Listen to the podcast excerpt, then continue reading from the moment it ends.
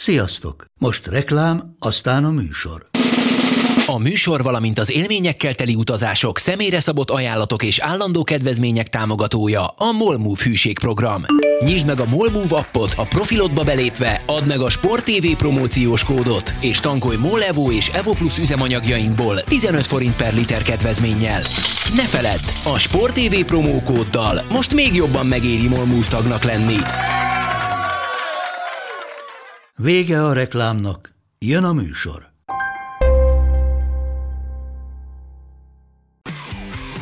Gól! Ez 11-es volt, ha nem láttad te! Úristen, milyen becsúszás volt! Mi mindennel kapcsolatban lesen vagyunk. Ez a Sport TV és a Nemzeti Sport közös podcastjének újabb része. Sziasztok! Ez a Lesen vagyunk a Sporttelevízió és a Nemzeti Sport közös labdarúgó podcastja, állandó beszélgető társam Monc Attila, a Sport TV munkatársa, én pedig Szeli Mátyás vagyok, a Nemzeti Sport újságírója. Sziasztok! Ugye a mögöttünk hagyott hétvégén véget ért az őszi-tavaszi rendszerben zajló klubidény. Ha minden igaz, még egy-két ilyen osztályozó az hátra van nyilván, de ugye a bajnokság közül már csak azok zajlanak Európában, amelyek ugye egy éven belül mennek, és hát ugye a BL döntőz általán hagyományokhoz híven a, az egész szériát, és, és ami kicsit talán meglepő az esélylatolgatásokat figyelembe véve, hogy nincs úgy győztes a bajnokok ligájában. Ahogy azt kettőnk közül az egyikünk múlt héten megtippelte.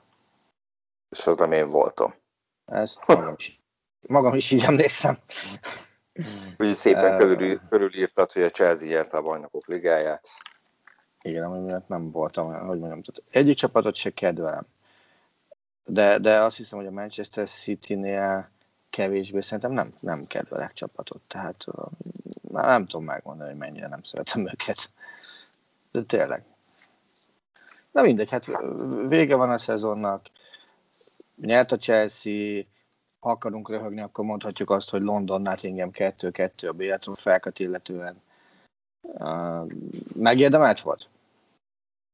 Szerintem abszolút. De ha mondtad, hogy London Nottingham 2-2, erre az eszembe jutott, hogy ha megnézzük azért a nagy európai fővárosok, Madridot leszámítva, azért nem lehet azt mondani, hogy mondjuk hasítanak a, a BL-be, mert hát, Berlin, lásd Lisz, ugye, várj, kinek, kinek van BL győzelme? Ugye van van BL győzelme Londonnak, már amely, hát ugye Londont ugye tekintsük mondjuk az Egyesült Királyság fővárosának, vagy ha úgy külön veszik, akkor még Glasgow-nak is, és lehet ugye BL győzelme, hogyha azt mondjuk, hogy Skócia fővárosa Glasgow, vagy Skócia nem önálló ország, csak önálló uh, FIFA tagország. Ugye van, uh, van egy pár. Lisszabonnak van. Lisszabonnak is van. Ugye Amsterdamnak, amennyiben úgy mondjuk, hogy Amsterdam a főváros, és uh, Hága ugye a királyi székhely. Aztán uh, Bukarest. Bukarestnek van, Belgrádnak van. És, Bár nincs. És, és, egy, és végez, végeztünk, végeztünk. Tehát ezek az európai fővárosok, amelyeknek ugye van uh, BL győzelmi. Nyilván, hogyha darabszámra nézzük, akkor, akkor Madrid ugye tönkreveri a összes többi fővárost a maga 13 BL győzelmével. És ugye Amsterdam a, a második uh, négyel. Nagyjából így, így néz ki a lista, és aztán kettővel már jönnek kicsit többen. Na, szóval meglepett volna az is, hogy, hogy egy városból két különböző győztes, ha a City nyert volna, hogy az, az Milánónak sikerült eddig, hogyha nem tévedek. De nem így lett. Meglepett? Uh, igen, én City győzelemre számítottam, nem, nem sima City győzelemre, mert gondoltam, hogy meg, meg fognak szenvedni a, a Chelsea-vel, mert uh, tényleg ez a, a Thomas Tuchel úgy rakta össze ezt a csapatot, hogy most attól függetlenül, hogy, hogy több olyan párharca volt már ebben a BL szezonban, hogy nem számított esélyesnek, azért arra lehetett számítani, hogy tönkreverni nem fogják. Mhm.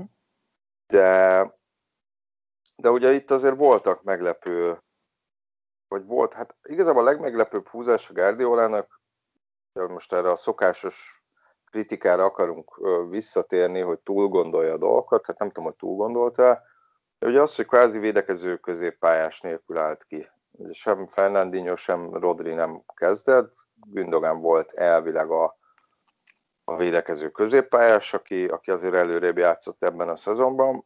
Tegyük hozzá, hogy hát Gündogan a... volt ebben a szezonban a City leggól erősebb középpályás. Így van, és nem, nem a védekező középpályás pozíciójából játszva.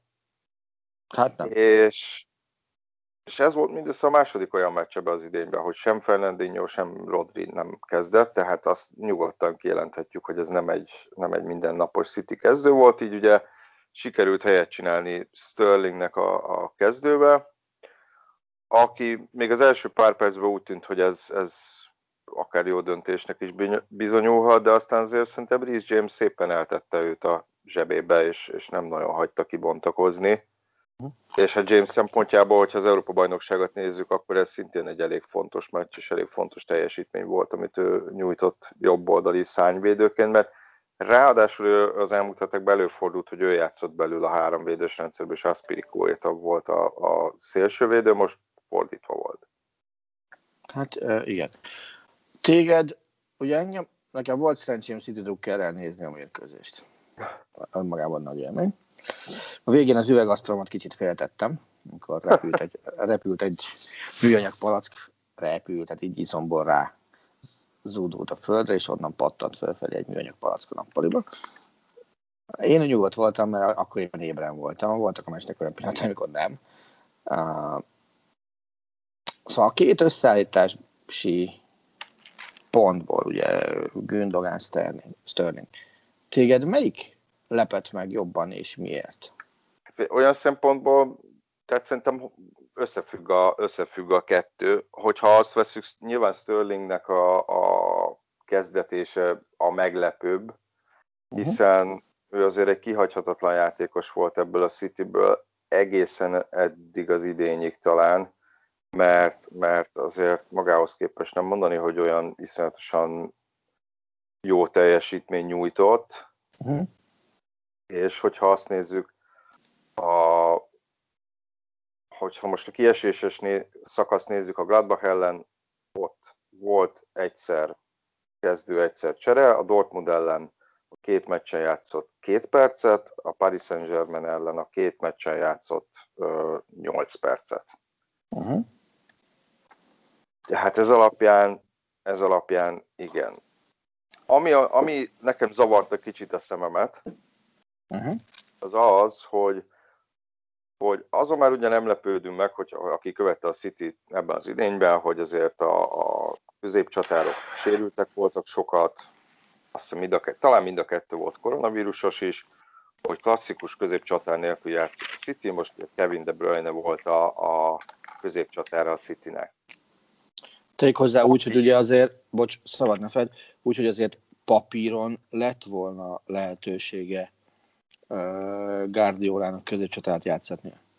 Én azon nem lepődtem meg, hogy nem középcsatára kezdett. Azon meg kicsit meglepődtem, hogy, hogy, hogy elég, nekem elég gyorsan nyilvánvalóvá vált, vagy relatíve gyorsan nyilvánvalóvá vált, hogy, hogy De aki játszott ezen a poszton, és játszott jól is ezen a poszton, hogy, hogy kicsit el van ott pocsékolva, mert annyira, annyira jól védekezett a Chelsea, hogy, hogy iszonyat keveset volt játékban, és nem tudom, hogy nem lette volna kifizetődőbb, hogyha ott valahogy akár már az első félidő közben váltanak, és, hmm. és valaki más megy előre, és ő, ő visszább játszik, hogy esetleg több labdát kapjon, jobban be tudjon kapcsolódni a támadás építésekbe. Hmm. Aztán ugye egy ütközés Rüdigerrel elintézte ezt a, ezt a dolgot, és, és, és akkor De Bruyne ugye idő előtt befejezte ezt a mérkőzést.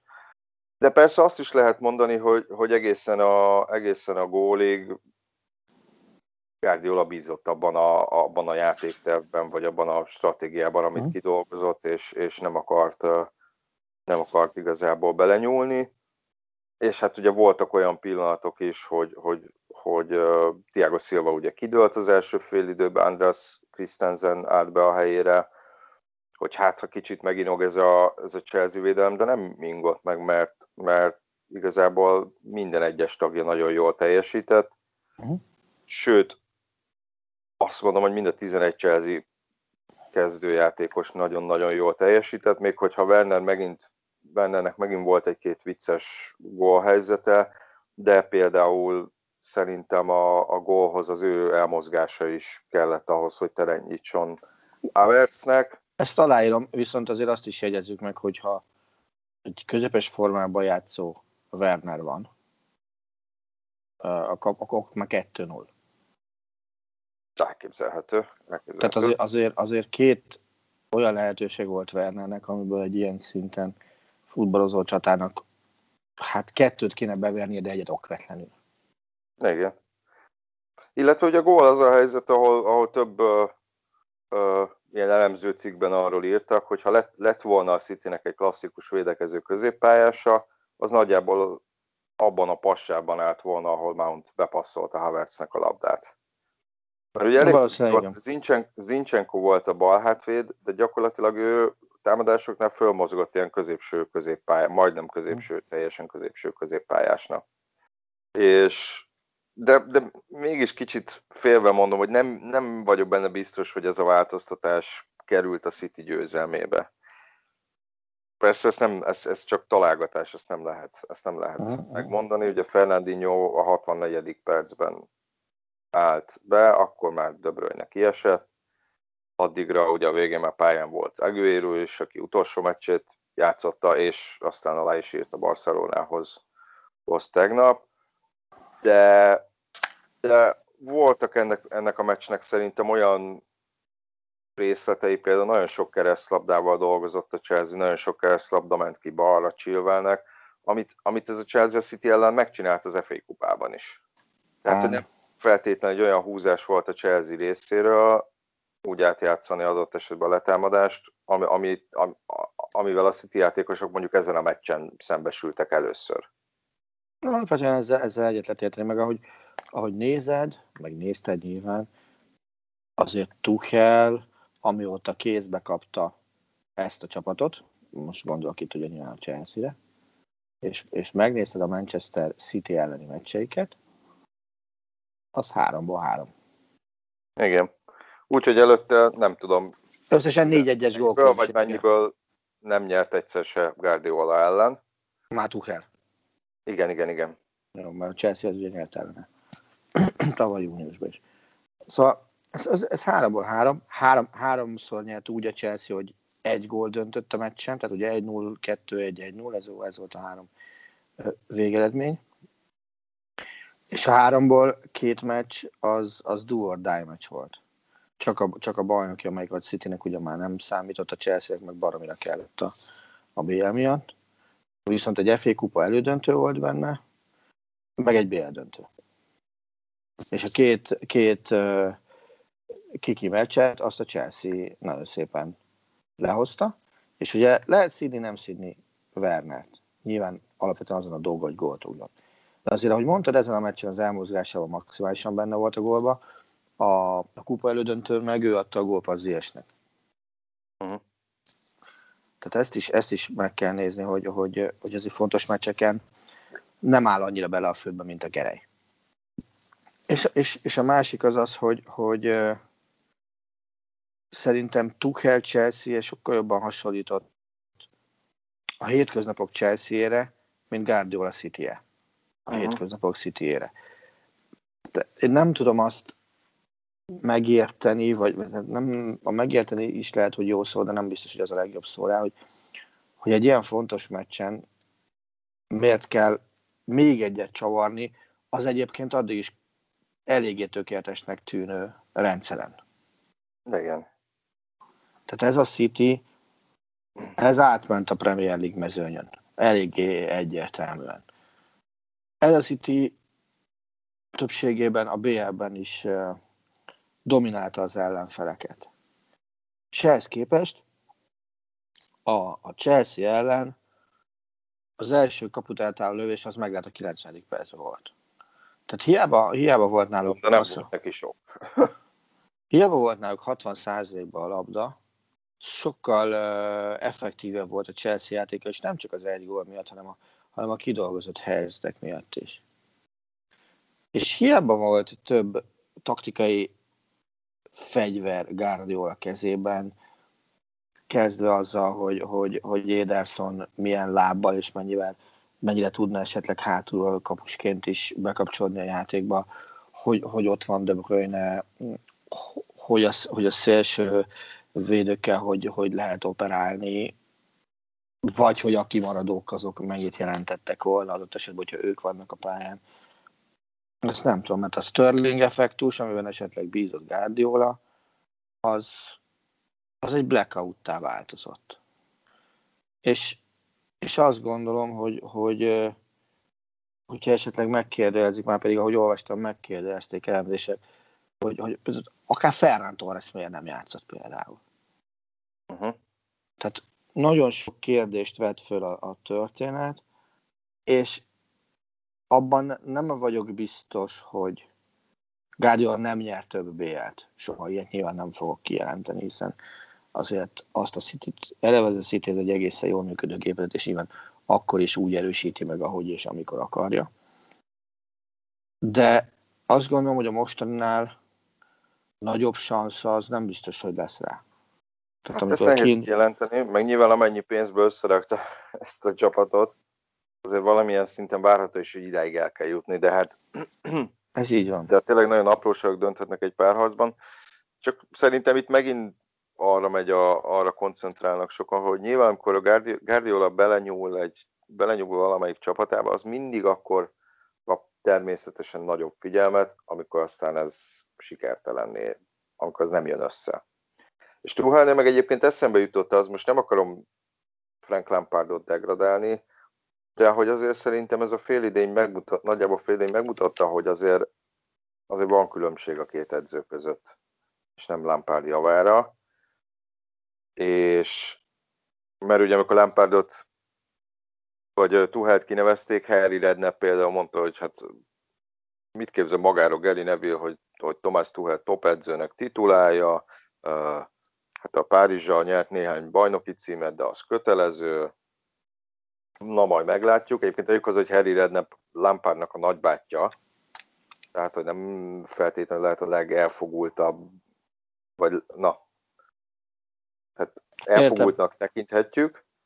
És ugye az első meccse az a, egy Wolverhamptoni 0-0 volt, amikor körülbelül szerintem aznap érkeztek Londonba, kis túlzással, és ott például Mount uh, nem játszott azon a meccsen, azt hiszem Rüdiger igen, és akkor már jött az, hogy na, akkor Mount az a lámpárnak az embere, és hogy nem játszatja, és hogy ennyi, miközben azt hiszem Mount az előtte lévő hat meccset talán végigjátszott a zsinórba, úgyhogy teljesen indokolt volt, hogy kapjon egy kis pihenőt, és hogy, és hogy Rüdiger, akiről azt plegykálták, hogy fúrt a lámpárdot, tessék, a német berakja a németet, és hát nem így nézem, igen, Rüdiger kezdett Tuhar első meccsen. A Mount meg a 83. percben be. Hát, hogy egyrészt Tuhel nem hülye. Mount egy iszonyatosan sokoldalú futbalista, és aztán ki is derült viszonylag gyorsan, hogy azért elég jelentős szerepet uh, játszik majd Tuhelnél. Egyrészt, másrészt meg uh, szerintem Rüdiger meg abszolút bizonyította a játékával, hogy, hogy, hogy helye van ebbe a csapatban. A BL az... döntőn is bizonyította, meg úgy egyébként is. Mondok ennél lehet erősebbet is. Thomas Tuchelnek köszönhetően a német válogatottnak uh, van egy újra felfedezett, nagyon jó belső védője. Igen, mondjuk arra kíváncsi vagyok, hogy egy két belső védős rendszerben hogy hát, teljesít. Az, hogy, az, hogy Löv mit fog művelni ezzel a csapattal, tehát azt, azt nem tudom. Tehát oké, okay, nem a védelemben van a legnagyobb túltengés, hanem a középpályán. Gondolom most Joachimra gondolsz, nem Zsoltra. Ja. Szóval, szóval az basszus, ami abban német de, de figyelj, hogyha megnézi az ember, hogy, hogy, hogy kik a, a közép hátvédek ebben a keretben, hát lassan, lassan azt kell mondjam, hogy vétek nem a Rüdiger Hummels kettőssel kezdeni az középen. Egyébként érdekes. És, és tudod, mi volt, ami még Rüdigerben nagyon, nagyon tetszett ezen a meccsen? Tehát a, a blokkolások, amiket, amiket művelt, és hogy mennyire tisztán. Ugyanakkor egy dologra hadd kérjem Kevin, az, az, az foglalkoztatott nagyon sok ember, de azt gondolom, hogy ott sem lehetett szándékosság. A Rüdiger De Bruyne ütközetről mi a, mi a vélemény? Hát, figyelj, szerintem ez egy olyan párharc, amiből azért van jó pár egy futballmérkőzésen, tehát uh, biztos vagyok benne. Hát meg akart állítani Döbrölynét, szerintem az, az, az nincs, nincs vita, biztos nem akart neki sérülést okozni. Mm. Egyetértek vele, Tudom, is, hogy nem. Roberto Martinez is, a belga szövetségi kapitány is dühöngött emiatt a megmozdulás miatt, mi egyébként sárgalapot ér, teljesen, teljesen jogosan.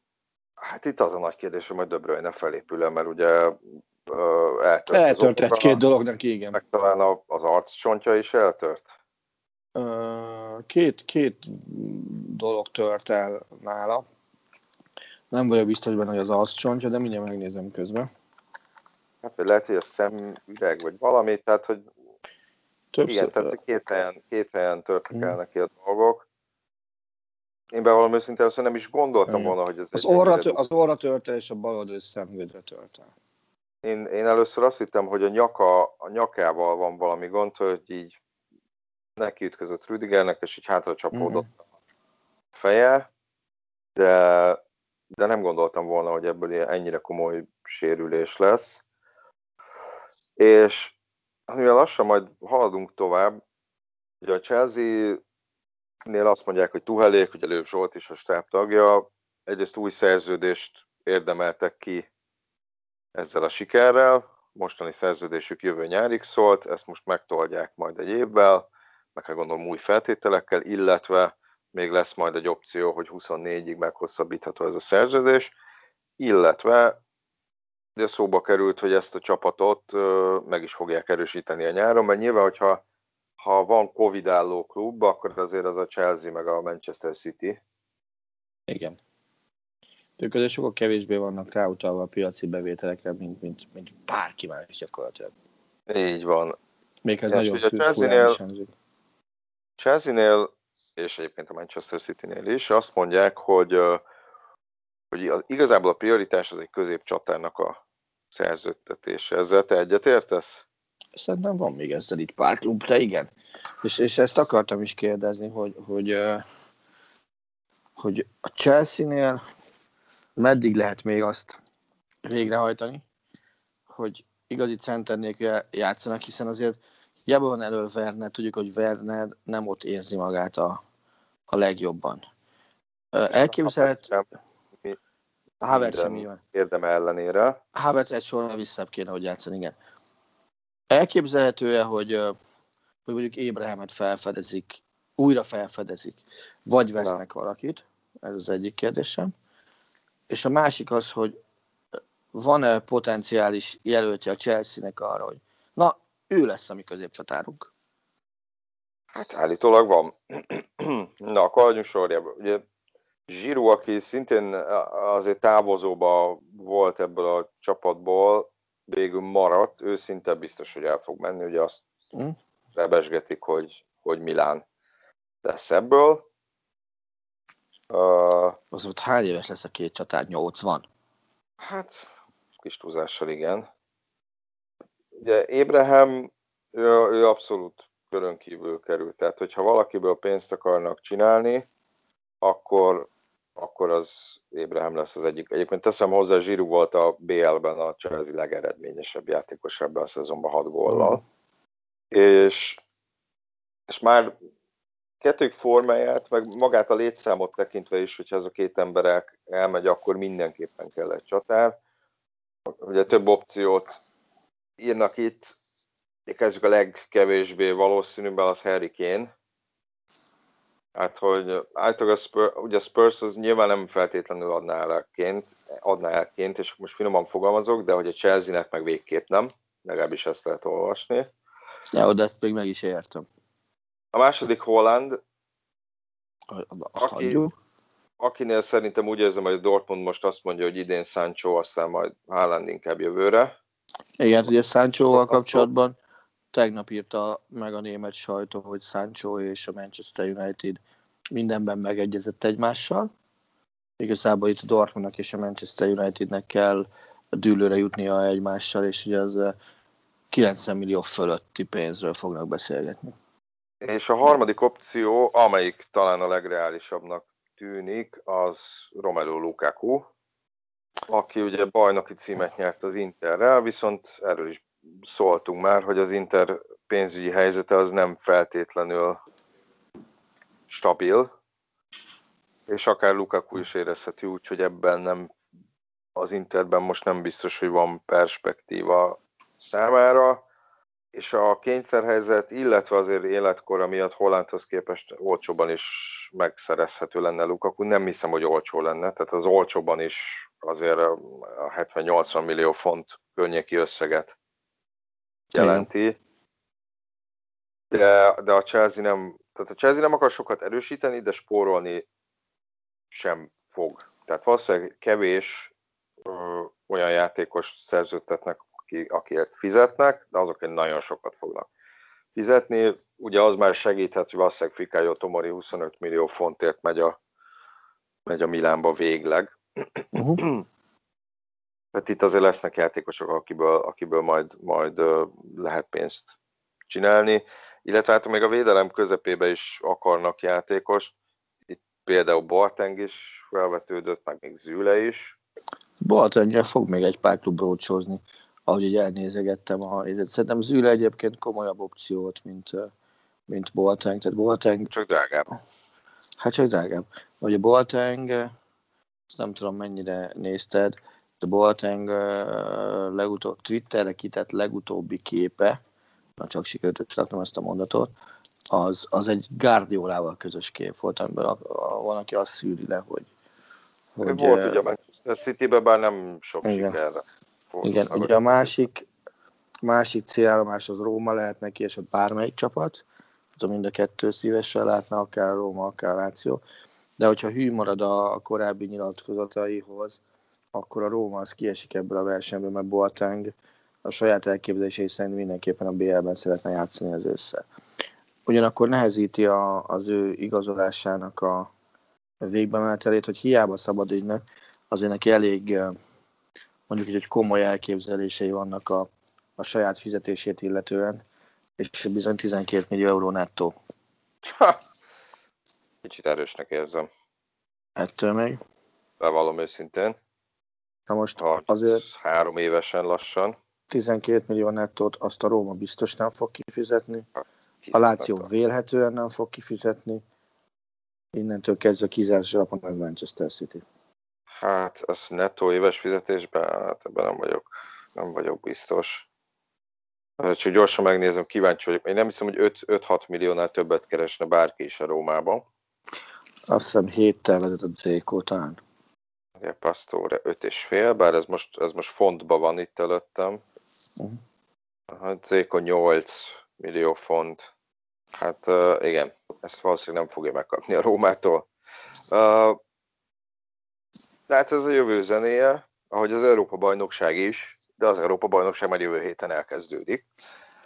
Úgyhogy forduljunk rá egy kicsit, hiszen már csak a maival együtt két adásunk van a torna kezdetéig, úgyhogy kicsit foglalkoznánk a csoportokkal is. Most az A, a B és a C csoportokkal. Uh-huh. Ugye az A csoportban szerepel Törökország, Olaszország, ők játszák a nyitómeccset, illetve Wales és Svájc. Uh-huh. Ha itt kettő darab továbbítót kellene választanod, kik lennének azok, tudom, három csapat is, is továbbíthat egy csoportból, az eredményeitől függően. Hm. Ki az a kettő, aki szerinted biztosan tovább jut? Hát én olasz Svájcot, olasz Svájcot mondanék. Aha. És ugye látva, az az... látva a törököknek a tegnapi felkészülési meccsét, csodálatos dínai válogatott ellen, uh-huh. azt gondolnám, hogy ebben a csoportban a törökök szerzik a legkevesebb pontot. Tényleg? Hm.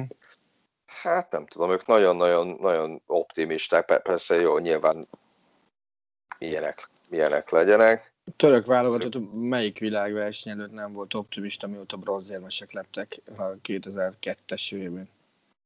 Hát de most, most végképp, végképp azok, mert, uh, uh, mert ugye Szenyol Günyes a kapitány, aki 2002-ben bronzot nyert velük, illetve ezzel most elnézve ezt a török kezdőt, amíg tegnap volt Gina ellen, hát akkor is, azt a meccset Alá, szenvedni, basszus. Fúj. Ketten vagy hárman lesznek Hát nem, talán még annyian se lesznek kezdők. Aha. Simán ők azt mondják, hogy akkor, is, a... akkor is borzalmas mérkőzés volt. Hidd el.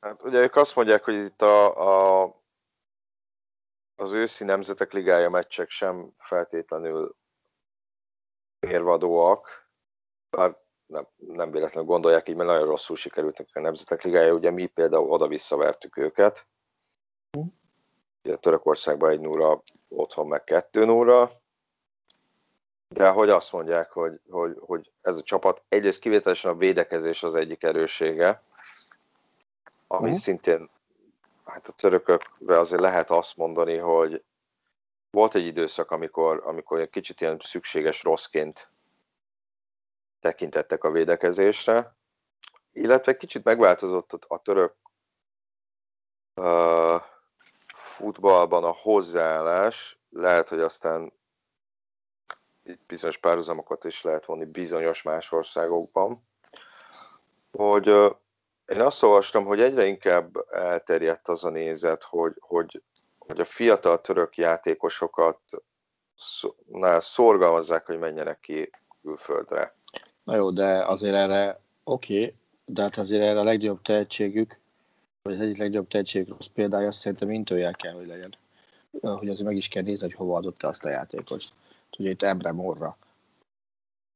Jó, aki, aki azért nagyon-nagyon csúnyán fejre áll Dortmundban. Igen, de ha azt nézed, például Szöjöncű, aki itt a védelem oszlopa, Aha. neki egy a meccse nem volt a, a török élvonalba. A Merik Demirál, aki ugye Juvébe van, 23 hmm. éves, a Fenerben nevelkedett, de talán egy idénye volt a török élvonalba.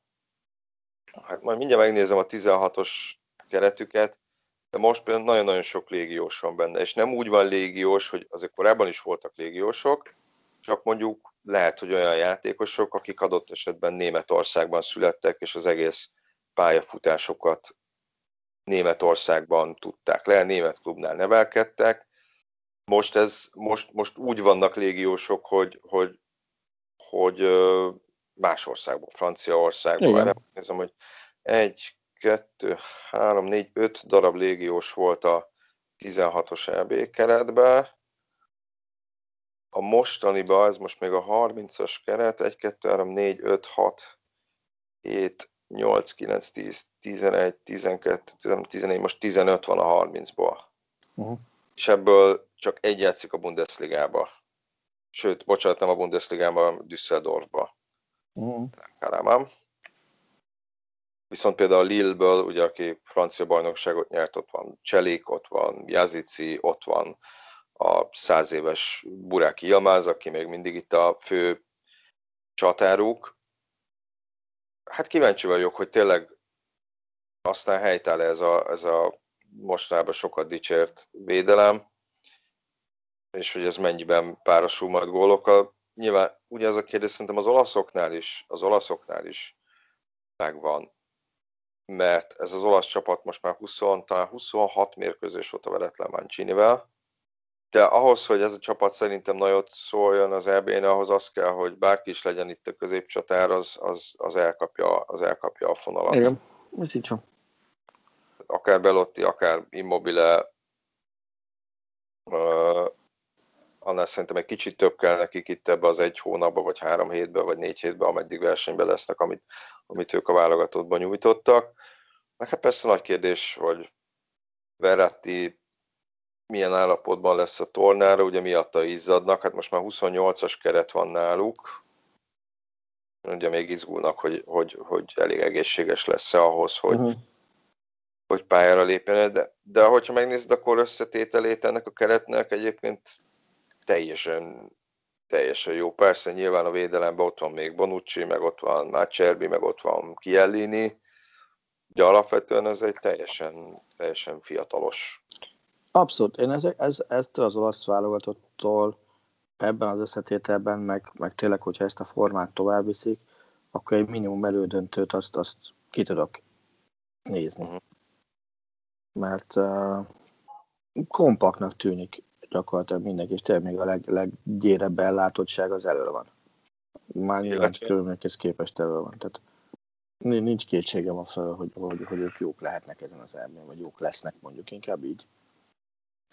Tehát majd meglátjuk Svájcot, akik nekem mindig ilyen kicsit ilyen jellegtelen csapat volt, amely fixen hozza a nyolcad döntős, vagy legalábbis a csoportkörből továbbító szintet, és aztán, aztán onnan tovább, onnan tovább meg nem megy. Ez is kétségtelen, tehát ezzel sem tudok vitatkozni. Ettől még, még én azt, azt gondolom, hogy, hogy ebbe a svájci válogatottba, főleg azért, ha megnézed azt, hogy, hogy melyik ö, ö, országokból, melyik csapatokból áll össze ez a svájci válogatott, ebben a svájci válogatottban szerintem, szerintem sok lehet.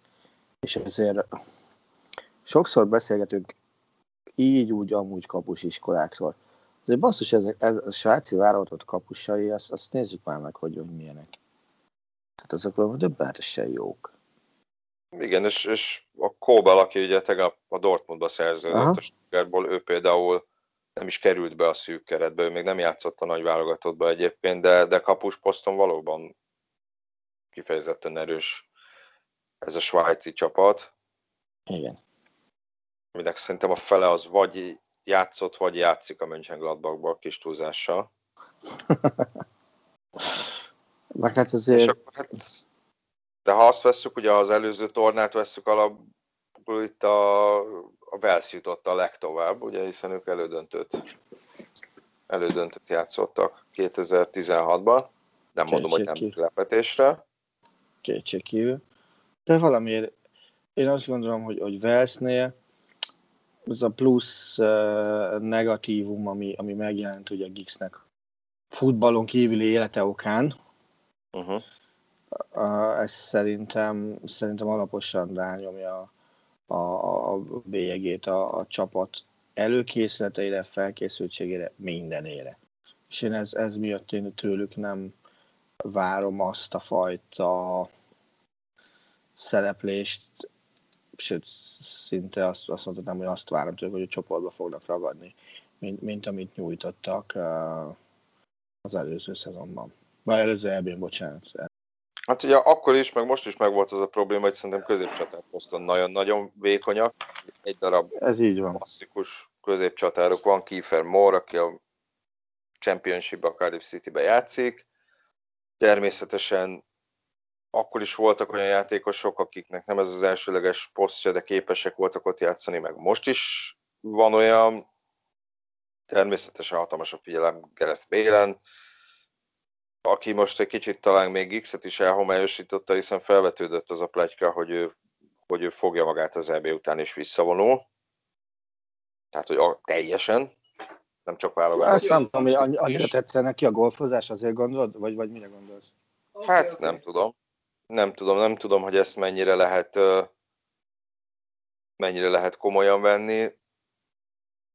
Illetve illetve azért ez egy eléggé kicserélődő csapat, mert 8 7 vagy 8 maradtak az elődöntős, ötövezeti elődöntős csapatból, és van egy-két, van egy-két szerintem nagyon ígéretes fiatal, akinek lehet, hogy még nem feltétlenül pályafutása csúcsán jön ez a torna, gondolok itt Joe Rodonra, vagy Daniel Jamesre, vagy Harry Wilsonra, David Brooksra, Ethan Ampadura, de, de közben, hogyha megnézzük, a, a, a, a veteránabb vagy rutinosabb játékosoknak meg nem feltétlenül volt jó szezonja, hát most Bélnek is elég felemásul sikerült szerintem.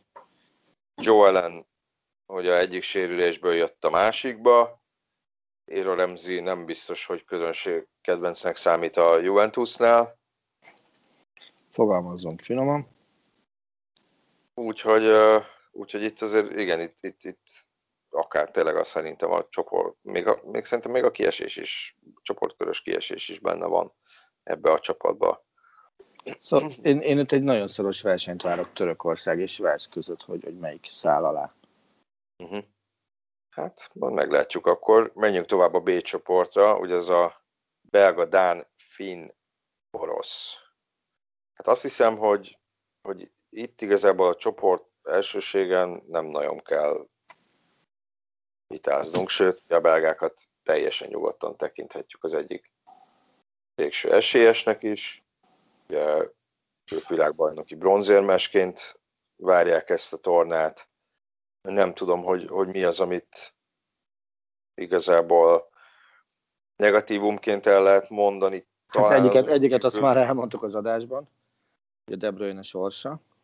Hát azt, igen, azt, illetve azt ugye... Lehet tudni. Illetve ugye Eden Hazard helyzete, aki, aki hát a másfél éve nem játszott a válogatottban, itt az állandó sérülései miatt. Az, hogy egészséges, az egy dolog, az, hogy milyen formában van, az már egy, az már egy másik. Nem tudom, hogy esetleg a védelemnek az életkorát lehet emlegetni, de hát végülis Fermele 35 éves, Fertonge 34, Alderweireld 32, tehát hogy nem mondanám, hogy, hogy nincs bennük még egy jó torna, és aztán ahogy mész előrébb, annál brutálisabban erős ez a, ez a csapat.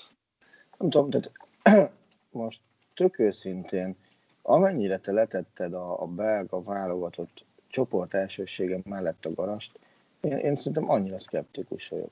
Persze, nyilván ők a, a favoritok, de, de én valamiért tényleg elhiszem, de én azt mondom, hogy, hogy Dánia fel tudja venni velük a versenyt egy meccsen. Szigorúan egy meccsen. Hát ez érdekes, én... hogy mondod, mert ugye Dánok pont azt, ugye oda-vissza kikaptak a belgáktól a Nemzetek Ligájába. Oké. Okay. Azt, azt a két meccset hozzák föl példának, hogy, hogy, hogy a Dánoknál igazából ez, ez a kis plusz hiányzik, hogy igazán nagy csapatokat nem csak megszorongatni, mert nem játszottak rosszul igazán, talán egyik meccsen sem emlékném szerint, uh-huh. hanem hogy, hogy ott jó eredményeket, jó eredményeket is, nem csak felvenni a versenyt az igazányokkal, hanem jó eredményt is elérni. És itt a Dánoknál, megint a Dánoknál is úgy érzem, hogy itt a, a, a csatároknál vannak a nagy kérdőjelek, mert azért Brathwaite, Paulsen sem feltétlenül élete klubszezonját zárta. Ezt egy pillanatig nem vitatom, és mondom, nyilván azt sem tudom megmondani, hogy miért alapozok erre, hogy, hogy ez így történt. Tényleg nem tudom. De azt van egy olyan érzésem benne, hogy ezt a belga válogatottat elsősorban a, a, a, a védelme miatt az én szemben ez túlértékelt csapat. Aztán simán azt mondom, hogy hülye vagyok majd a torna végén, miért nem mondhatnám, de, de az első, tehát ez a túlzott első kerék meghajtás, ez kevésbé tetszik nekem. Uh-huh. Ja. És egyébként a belgáknál még Jeremy Dokura lesz kíváncsi, mert, mert őt tekintik Hazard utódjának, vagy pótlójának, vagy helyettessének, ugye. Uh-huh. nem is tudom, ő, ő talán még nincs 19 éves, én 2019-ben láttam őt az U17-es Európa bajnokságon, hazudnék, ha azt, nem, nem tehát, hogy az a játékos, akire emlékszem, azok közül, akiket ott láttam, 19 éves, de mondjuk nem gondoltam volna, hogy, hogy durván egy évvel később klubrekordért fogja megvenni a Ren, és klubrekordért adja el az Anderlecht. Uh-huh. De rá, rá kíváncsi, őt, őt kíváncsian fogom figyelni, hogy mennyi lehetőséget kap. ő ugye már bemutatkozott a nagyok között, hat meccse van, két gólt is uh-huh. szerzett, és akkor, akkor te is arra utalsz, mint, vagy azt veszem ki a szavaidból, hogy Belga Dán tovább, vagy Belga Dán első két helyet vársz. Igen. Most vár. És aztán pedig vagy, orosz, vagy az oroszok, vagy a finnek. Hát azért inkább az oroszokat mondanám talán, de, de, de azért az EB csoportok közül nem ezt érzem a legacélosabbnak. Uh-huh. Ahhoz képest, hogy ugye BL4 döntős is volt Oroszország, bár hát mondjuk, hogy nem érzem azt, hogy valami hasonlóra képesek lennének. Azért az vicces lesz, hogy még mindig Zsirkov lesz majd a bal hátvéd valószínűleg 38 évesen, de az oroszoknál is azt érzem, hogy, hogy, hogy, hogy tudom, hogy ez ilyen nagyon-nagyon klisé, de Ugye volt ez a 2008-as Európa-bajnokság, amikor Ásamin vezetésével tényleg egészen, egészen parádésan futballoztak, és, és szerintem akkor nagyon sok rajongót szereztek maguknak. Ott volt Pavlyuchenko is, Zsirkov már akkor ott volt. Um, és akkor utána nagyon sokat változott, és négy évvel később meg, meg, meg szerintem egy viszonylag gyenge csoportból estek ki, aztán 14-es VB-n. Szintén csoportkör, 16-os EB. Nyeretlenül csoportkör. Tehát az oroszokkal a... mindig az az érzésem egyébként, hogyha rájuk jön az 5 perc, akkor egy tornán valami jók tudnak lenni egy bizonyos ideig. Hogy azon az eb is egy bizonyos ideig jók voltak, aztán aztán tehát azért az, ahogy ott a hollandokon átmentek 2008-ba, az, az nyomasztó volt. De utána semmi. És azóta, azóta, azóta vannak jó meccsei, de, de semmi extra, és azért tényleg az, az mindent elmond a fejlődésükről, hogy, hogy Zsirkov meg az ő generációjából még, még ott tudnak lenni páran. Hát és az előző ebén egy pontot szereztek az angolok ellen, egy nagyon késő Berezucki fejessel, és, és aztán ennyi volt szépen csendben elbúcsúztak a, a tornától, ezért is voltak egyébként marhára pessimisták a hazai rendezésű VB, VB előtt, és hát hogy mondjam, szerintem most sem feltétlenül indokolatlan, hogyha kicsit pessimistában állnak a, állnak a helyzethez. Ez így van. Szóval, szóval az is, az meg, az meg tényleg csak egy ilyen nagyon furcsa összjátéka lehetne a Sorsnak, hogyha a legjobb harmadik a közé ebből a csoportból bekerülne valaki, az aztán tényleg borzalmas lenne. Inkább x egymással a csoport utolsó két helyet, aztán kapjunk ki mindenki mástól, mint, mint, mint bármi más legyen. Úgyhogy azért nincs esélyük tovább jutni. Tegyük hozzá, ugye a, az oroszoknak megvan az, a, az az előnye, hogy meg hát a dánoknak is egyébként, hogy, hogy ugye két meccset otthon játszanak. Szent inkább, inkább hármat, nem? Szerintem az oroszok egy meccset játszanak Kopenhágában. Ugyanúgy van, hogy Akkor ugye... Dánok játsz, valaki hármat játszik otthon, ugyanúgy, hogy a mi csoportunkban a németek. És azt szerintem azok a dánok lesznek, és az oroszok játszanak szerintem kettőt Szentpéterváron. Nem is emlékszem, hogy, hogy 18-ban ők játszottak a Szentpéterváron, mert én mindig a Luzsnyikivel láttam őket, de Aha. játszott Szentpéterváron, Oroszország, Egyiptom, az, az Szentpéterváron volt. Hm. Én Luzsnyikivel láttam őket a nyitó meccsen, ami hát nem volt életem, nem, nem, nem mondanám azt, hogy életem legnagyobb futballélménye volt, mármint hogyha most csak kifejezetten a nagyon szigorúan csak a mérkőzés nézzük. Ugye én őt őket ott láttam élőben a spanyolok elleni nyolcad döntőben, amit 11-esekkel megnyertek, na az már, az már egy ott a helyszínen egy izgalmasabb, mm. Izgalmasabb meccs volt, és, már, és a, amikor a horvátok ellen estek ki, a Hassa Szentpéterben volt, az Szocsiba volt. Szóval mi meglátjuk, akkor menjünk tovább a C csoportra, de ha, ha csak nem akarsz hozzátenni valamit a finnekhez, akik ugye újoncként... Nem akarok ők újoncként szerepelnek ezen Na, a tornán. Köszönöm szépen, nem szeretnék. Nem szeretnék, hát szomorú. Na, már csak azért is, mert a következő csoportban jön két olyan válogatott is, amelyikre, amikre azért nagyon kíváncsi vagyok. Na, hát ugye a C jelű csoport az Hollandia, Ukrajna, Ausztria, Észak-Macedónia. Tehát akkor gondolom te Észak-Macedóniára és Ukrajnára vagy nagyon kíváncsi. Mint az állat. Mielőtt itt elmerülnénk a hollandokba, mert félek, hogy annyit fogunk beszélni a hollandoktól, hogy nem marad időnk, felteszek neked egy találós kérdést, egy nagyon, nagyon szemét találós kérdést, úgyhogy szerintem nem fogsz rá jó választ adni, de ha jó választ adsz rá, akkor, akkor veszek neked egy, nem tudom, valamit. Jó. Hány nyelven beszél Andriy Shevchenko folyékonyan, és melyik nyelveken? Szerintem öt. Igen. Angol, olasz, ukrán rossz vegyük kettőnek, mondjuk. Lehet az ötödik. Mondjuk spanyol. Na, akkor a az, három. Igen? Angol, orosz és olasz. Ukránul nem tud? Nem beszél folyékonyan ukránul, nem adott még, nem adott még ukránul sajtótájékoztatót. Kievben nőtt föl egyébként. Az igen. hát azt most nem mondom, hogy a hatalmas kutatómunkát kellett végeznem. Azt mondják, hogy egyébként ez olyan iszonyatosan nem, az ő generációját tekintve iszonyatosan nem rendhagyó, hát hiszen ő még a, amikor ő született, akkor Ukrajna még a Szovjetunió része volt, és hát a, az ukrán nyelvet nem feltétlenül támogatta, támogatták a szovjetek, de valóban is meglepve olvastam, hogy, hogy hát most egy olyan folyamaton megy át Ukrajna, ahol egyre inkább hangsúlyosak ezek a nemzeti érzelmek, és így, és így nagyon ezért érte őt kritika.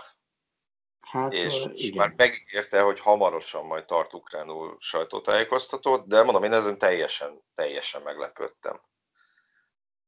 Azon is egyébként, hogy jól beszél angolul, nem azért, mert de nem azért, mert Chelsea-nél volt, hanem amerikai a, a, a felesége, meg egyébként én úgy tudom, hogy neki konkrétan az otthonuk, vagy amit ő az otthonának tart, az Londonban van. Természetesen ettől még ukránnak tartja magát, szíve, joga, meg minden, csak valahogy ez egy ilyen, nem, ezt reggel olvastam, és nagyon meglepődtem, hogy, hogy, hogy nem beszél ukránul. Úgyhogy hát talán valami újat is tudtunk mondani hallgatóinknak. Na de vissza itt a hollandokhoz, hiszen papíron ugye a, a csoport legerősebb csapata, de marha érdekes a hollandoknak a helyzete. Hogy mondjam, én kevésbé lennék pessimista, hogyha itt nem Frank de Bull lenne a kapitányom Ronald Koeman. Ezt, ezt nem, nem tudom megfogalmazni. Én múlt héten írtam egy cikket a Nemzeti Sportnak, és igazából akkor döbbentem rá, hogy basszus, ez az a holland bajnokság, amikor szokott csatárokat nevelni, és, és, és, és van hozzá egy holland keret, és abban a holland keretben beférnek olyan csávók, akik a gól, nem bírja a holland játékos megnyerni ugye a gólkirályi címet. Tehát egy görög ember lett a, a holland gólkirály, ami fölött nehezen tértem napirendre, ez, ez, ez helytálló, fölött még nehezebben, hogy vagy 7 gólos előnye nyert. Uh-huh. Tehát az, az nagyon sok. Az, hogy ki a kapitány, ez egy, ez egy, ez egy bőrletesen nehéz kérdés. Tehát, uh, én azt gondolom, hogy, hogy uh, Kuma idei Barcelona szezonja az nem biztos, hogy, hogy azt igazolja, hogy neki kéne a kapitánynak lenni. Tehát valamiért Na de várj, hogy azt veszük, hogy a barcelonai szezon nem támasztja az, hogy Kumanak kéne a szövetségi kapitánynak lennie, akkor viszont Frank de Bournál az Inter, a Crystal Palace és az Atlanta sem Szerintem Frank de Boer későn lett holland kapitány ahhoz képest, mint amikor lennie kellett volna holland kapitány. Én azt, azt gondolom, hogy ő túl későn lett holland kapitány. Tehát neki, neki az Ajax után menni kellett volna holland szövetségkapitánynak. De, de szóval nem, nem tudom, hogy, hogy te, te mire alapozod azt, hogy, hogy Kuma lenne a jobb választás, és nem Frank de Boer? Ez abszolút csak egy ilyen megérzés. Uh-huh. Mert nem, azt nem lehet, azt, azt egyáltalán nem lehet mondani, hogy Frank de Boer felforgatta volna ezt a holland válogatottat, és, és megérkezett, és azonnal máshogy kezdett ez a csapat játszani. Ilyen nem vádolta őket senki szerintem. Hanem egész egyszerűen ugye ő volt, ha jól emlékszem, az első holland szövetségkapitány, aki négy nyeretlen meccsel kezdett. Igen. És nem tudom, csak alapvetően rossz érzéseim vannak, miközben egyébként vannak olyan tényezők, amik nagyon nehezítik a munkáját, és semmi közük ahhoz, hogy Frank de Boer éppen jó edzőnek tartjuk, vagy rossz edzőnek tartjuk, ilyen például ugye Van Dijknak a sérülése. Hát figyelj, ez egy kiszolgáltatott helyzet, tehát ez is egy, ez is egy nagyon nehéz értékmérő szint, hogy basszus a legpiacképesebb játékosod nélkül fogod te ezt az elbét megvívni egy olyan, akire, akire azért egy csapatot föl lehet húzni akár Hát meg egy olyan személyiség. Védelemben, aki... igen, ezt csak én úgy akartam, hogy akár védelemben, akár, akár vezér, vezérszerepben. Igen. És azt veszük, hogy a másik, hát mezőnyjátékos veterán, Déli Blind, pedig bokasérüléssel bajlódik. Én nem hiszem, hogy kimaradna a keretből, de hát nála is azért kérdőjeles, hogy, hogy mekkora szerepet kap. Azért szerintem az sem előnyös, hogy Nathan Ake-nak én azt hittem, hogy jobban fog elsülni a klubváltásra, ugye a Manchester City-be szerződött sérülés is hát, hátráltatta hm? illetve ugye Tony van de Beek is gyakorlatilag ilyen elképesztően minimális szerepet játszott a, a, a Manchester Unitedben. Most Donny van de Beekről szerintem mindennél, Donny van de Beek szezonjára szerintem mindennél többet elmond. Az elmúlt időszakban a legtöbb cikket, vagy a legfontosabb cikket azt láttam, hogy Bergkamp lányával jártak. Nagyjából ez, ez szerintem árulkodó arról is, hogy, hogy, hogy Van de Beek mit futott a, a Unitedben.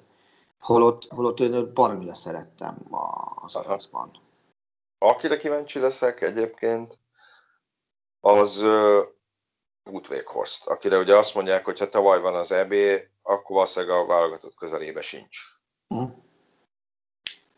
Hát figyelj, az, azt szerintem nagyon-nagyon sok mindent függ, függ attól, hogy, hogy Frank de Boer végül bevállalja a holland utat, és játszik három csatárral, klasszikus formációban, két és egy center, akkor nagyon nem kérdés szerintem, hogy, hogy Weghorstnak kell lenni a centernek, mert, mert más center alkat, center típusú játékos, azt én ebben a holland változatban nem vélek úgy felfedezni, aki az igényekkel összhangban tud játszani. Ha nem, akkor, akkor ez egy nagyon, nagyon érdekes összetétel lesz Depájjal, Donyel Málennel, Cody Gakpoval, a jó Isten tudja kivel, hogy, hogy ezekből mit és hogyan akar, vagy tud összerakni Frank de Boer. Mert azt aláírom, hogy anyaga van. Igen. De, de. Szóval, szóval azért volt már holland szövetségi kapitánynak nagyobb merítési lehetősége is világverseny előtt. Azt hiszem, ezt, ezt így, így ad, adod. Most? Tehát uh, meg, meg ja. a más, meg, meg tudod, tudod, mi az, ami még árulkodó, hogy vannak bizonyos gondok. Az a kapus kiválasztás. Uh-huh. Tehát azért az, hogy, hogy be tudod kerülni egy Stekelenburg ebbe a keretbe, az nagyon erős. Igen. Hát és, és, már és, és, és, és tegyük hozzá, hogy, hogy, hogy nem, azért, nem feltétlenül mondanám érdemtelennek az ő Igen? Uh, aha, keretbe kerülését. Fő, főleg, ha most megnézed azt, hogy ugye nem tudhatjuk azt, hogy mi lesz Szilleszennel. Hiszen ő elkapta a koronavírust a kevéssel a torna előtt, tehát ő pillanatnyilag karanténban tartózkodik. Na most innentől kezdve vannak bajok, nem kicsik. Én arra, én arra vagyok kíváncsi, hogy, hogy aki a tegnap védett a franciák ellen az U21-es ebben Justin Bailo. Na, hogy belőle, belőle például mi lesz, mert azért, azért neki... Ugye kerettag már volt. Igen, tehát neki azért azon a meccsen tegnap volt egy-két olyan a védése, ami, ami baromira kellett ahhoz, hogy Hollandia meccsben tudjon maradni, és, és aztán a végén ugye tovább is jusson a, az U21-es EB elődöntőjébe.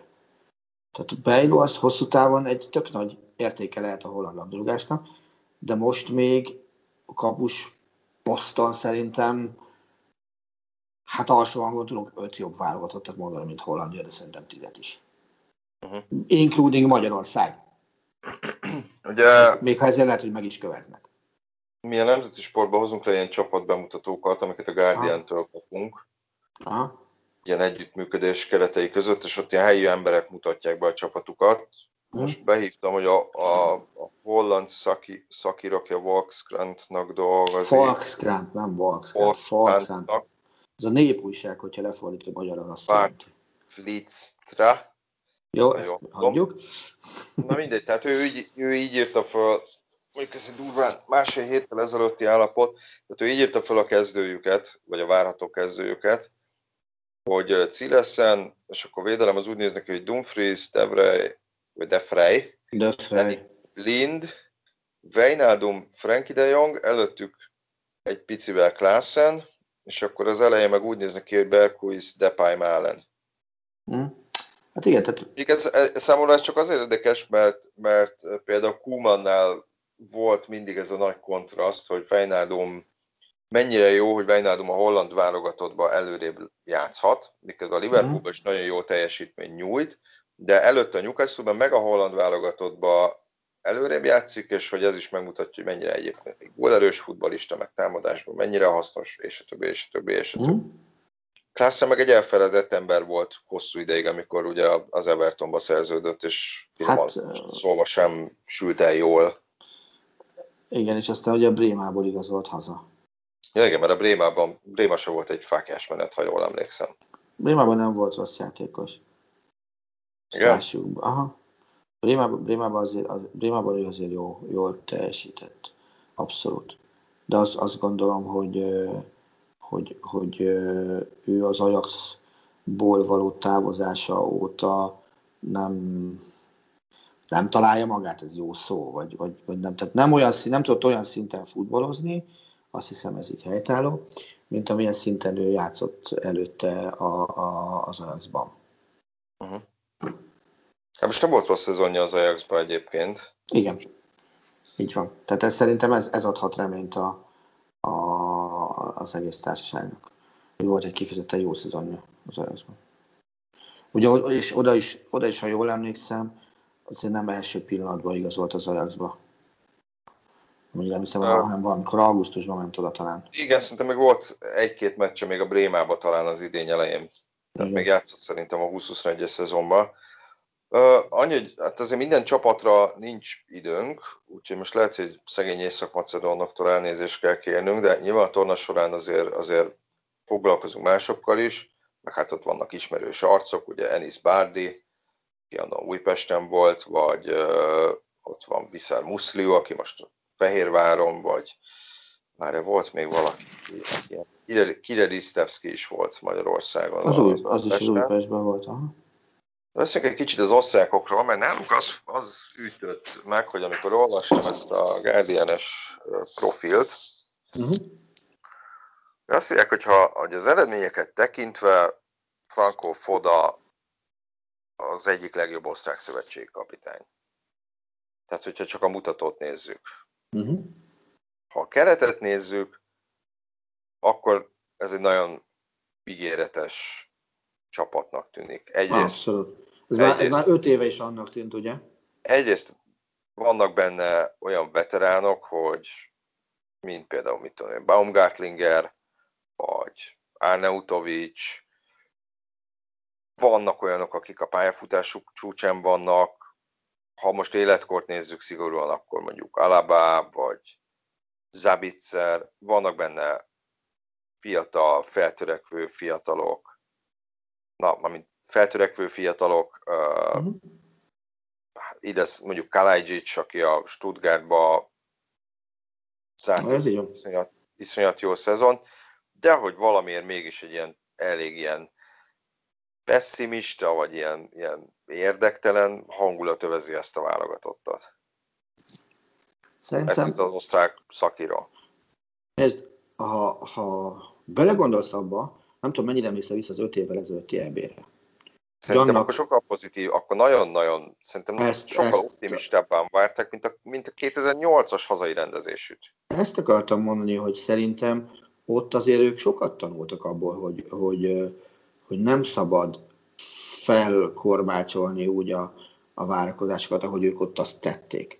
Tehát én azt gondolom, hogy ott kicsit ők el lőték magukat a, a, a, a, a várakozásokkal. Sőt, szerintem ott még voltak ilyen sötét lóként emlegette őket, hogy akár ez, ez így van, tehát, tehát, igen, tehát ott, ott, ők, ott ők simán azt gondolták, per hitték magukról, hogy, hogy negyed döntő, vagy nyolcad döntő minimum. És ahhoz képest olyan szinten fejreálltak a, a, az EB-n, ugye kezdve a velünk játszott uh, nyitó meccstől, hogy, hogy, hogy azt, azt rossz, volt, rossz volt nézni. Uh-huh. És szerintem most tudatosan próbálják meg azt mondani, hogy oké, okay, oké, okay, baby steps bite. És az is kétségtelen, hogy középpályán, mert ugye Alabát az osztrák válogatottba középpályára kell sorolni, legalább két vezéregyéniségük van, de lehet, hogy három is. Uh-huh. Nagyon sokan játszanak a Bundesligában, tehát, tehát még azt sem lehet rájuk mondani, hogy, hogy tapasztalatlansággal kell majd megküzdeniük ezen a tornán, vagy, vagy hogy nem volt olyan hőfokú mérkőzésük, ami, ami újdonságként hatna rájuk egy Európa bajnokságon. Ahol, ahol őket meg lehet fogni, az nyilván egyrészt én kapusposzton nem érzem őket annyira erősnek, másrészt meg azért, azért az sem biztos, hogy, hogy a középhátvéd játéknak jót tesz mondjuk Drágovicsnak a szezonbeli hát, hogy mondjam, Odüsszeája, vagy nem, nem tudom milyen, vagy, vagy, vagy tököm tudja, hogy hívják ezt, hogy tehát ő, ő nem futott egy túl jó szezont. Például. És, és az szerintem nem szerencsés. Uh, ettől függetlenül én ettől az oszták válogatottól a továbbjutás azt gondolom, hogy a minimum, amit várhatok ebből a csoportból. Ugye, ami még soha nem sikerült nekik a bajnokságon. Ez, ez, ez így van. Ez abszolút így van. Nem, mintha sokan szerepeltek volna, mert ez lesz a harmadik. Igen. Ettől még én azt gondolnám, hogy, hogy, hogy ennek az oszták válogatottnak hát a négy pontot azt legalább be kellene gyűjtenie, de, de, de, de lehet, hogy a hét sem irreális. Hogy az osztályoknak voltak ilyen nagy korszakos csatárai, Kranko, Polster, most ugye Kalajdzic az, hát a korszakos hát csatának nem azért, lehet nevezni. Akartam, hogy azért ezt, ezt, ezt a három de hogy, a hallgatók közül senki se egy sorba rakja. Hogy, hogy nincsenek túl nagy elvárások rajta azután, hogy ez volt a második idény a Stuttgartban az elsőben, volt egy nagyon csúnya sérülése, majdnem az egész szezont kihagyta, most meg nagyon jól teljesített. Biztos, hogy többet látod játszani a Bundesligában, mint én. Ugye válogatott is 5 per 3 a meccs per gól mutatója. Mennyire nagy elvárás ez felé, hogy, hogy, hogy azt, azt mondják, hogy neki kell lennie itt a válogatott fő gól felelősének. Én azt gondolom, hogy ez, ez hosszú távra igaz inkább. Egy Európa bajnokságra egy 21-2 éves játékosra, aki azért nem egy Messi, Ronaldo, Mbappé szintű tehetség, hanem, hanem azért... Nem ügyetlen, de ez egy kétméteres igazi én nem, a, én nem, nem az alkata felé akartam el, elmenni, hanem, hanem afelé, hogy ebbe a csávóba azért, azért inkább rengeteg munka van, és nem, nem rengeteg talentum. Uh-huh. És, és szerintem ez a nagyon fontos dolog, hogy, hogy ő belőle az, hogy, az, hogy mennyi meló van benne. Meg ezt ötvözni nyilván, persze nem azt mondom, hogy nincs tehetség, de ezt a melót ötvözni a benne rejlő képességekkel, ennek az eredője, az lehet, hogy nem is Katarba jön még ki, hanem, hanem majd három év múlva a, a, Németországi Európa bajnokságon.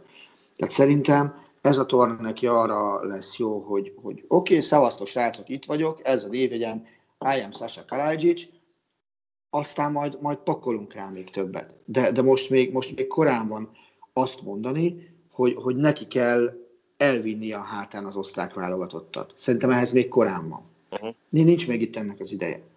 Ez az osztrák válogatott, ez sokkal inkább fog majd az alaba Zábicer kettősre, illetve a, a pontrugások utáni fejesekre építeni, ahova odaérhet Kalágyics is, de ahova oda kell érnie a védőknek is.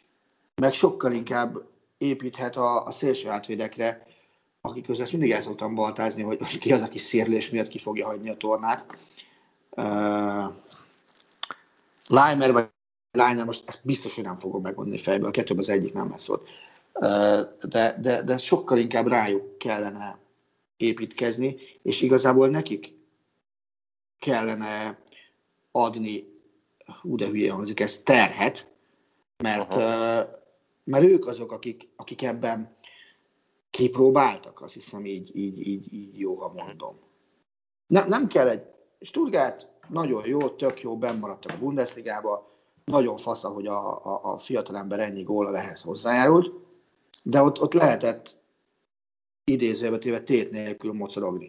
Hiszen azért a Stuttgart megkapaszkodása az egy idő után nehezen volt legalábbis megkérdőjelezhető. Itt, itt meg azért három olyan meccset játszott egymás után, ahol, ahol hozni kell, hozni kell, hozni kell a, a produkciót ahhoz, hogy életben maradj, és ott legyen az éneskésés szakaszban. Tehát szerintem ez, ez pszichológiai és más is azért ilyen szinten ebből a csapatból ő nem játszott. Ebből a csapatból ezt a szintet az alabáknak kell hozniuk. Egyébként még az osztrákok kapcsán azt is, azt is kritikaként vetik föl, hogy, hát hogy mondjam, pragmatikusabb lett ez a csapat, mint volt, pont azért, hogy eredményközpontúbb legyen. Azzal nekem nincs bajom egyébként.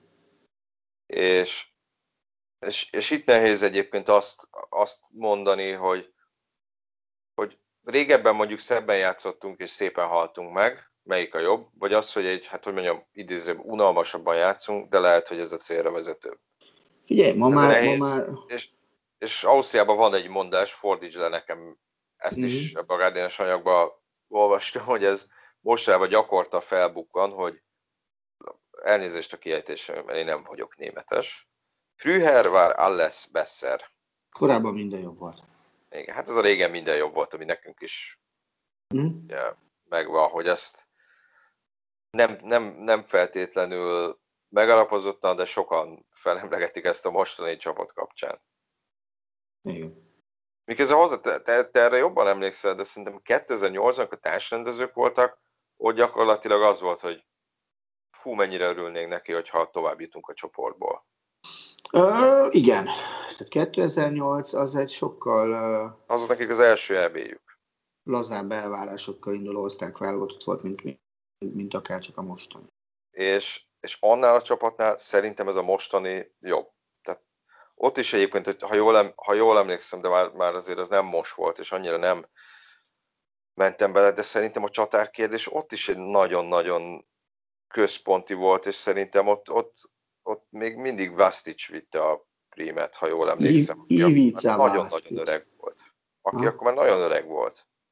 Szerintem közelebb volt a, talán a 40-hez is, mint a 35-höz. Uh-uh. És, és az a csapat szerint, ez a mostani csapat szerintem már, már, már csak azt nézed meg, hogy ki hol játszik, szerintem sokkal erősebb, és, és mégis, mégis, mint hogy egy kicsit így Nehéz ezt megfogalmazni, de hogy így, így mint a kicsit több negatívumot éreznék a mostani csapat. Fie, mondom, biztos, biztos vagyok benne, hogy ráléptek a vészfékre. És azt mm. mondták, hogy ne, ne, nem biztos, hogy ezek a srácok meg tudják ezt úgy ugrani, hogyha azt mondjuk neki, hogy ezt kell megugranatok. Lehet, hogy azt, mondják, hogy figyelj, a kevesebb elsőre több, és mondjuk azt, hogy jó, gyerekek, továbbjutás egy esély, de nem elvárás. Nagyjából menjünk neki így a tornának, aztán, aztán meglátjuk, hogy mi ki belőle. Szerintem sokkal inkább így vannak vele, mint az, hogy vah, ide nekünk a izét. Hát, majd meglátjuk, ugye tényleg már csak nem hetek, hanem napok kérdése, és, és indul a torna, de addig még egyszer jelentkezünk, és akkor a másik három csoportot is körbejárjuk, közte a magyar válogatottét. Ugye akkor már annyival okosabbak leszünk, hogy túl leszünk a keretszűkítésen, ami mai nap folyamán felvételünk napján fog bekövetkezni, ugyanígy az angoloknál is, de hát akkor már egy kicsit tisztább képet kapunk ezekről a csapatokról, ezért nem is foglalkoztunk, szerintem ne is menjünk most bele a keretszűkítésbe, mert, mert, mert mire hallgatjátok, szerintem ezen már túl leszünk, úgyhogy, úgyhogy így sok okosságot nem lehet mondani majd utólag. De ha bármi hozzáfűzni valód van Attila, akkor mondja nyugodtan. Nincs. Nincs. Akkor nincs más hátra, mint hogy elköszönjünk. Sziasztok! Sziasztok! A műsor a Béton partnere.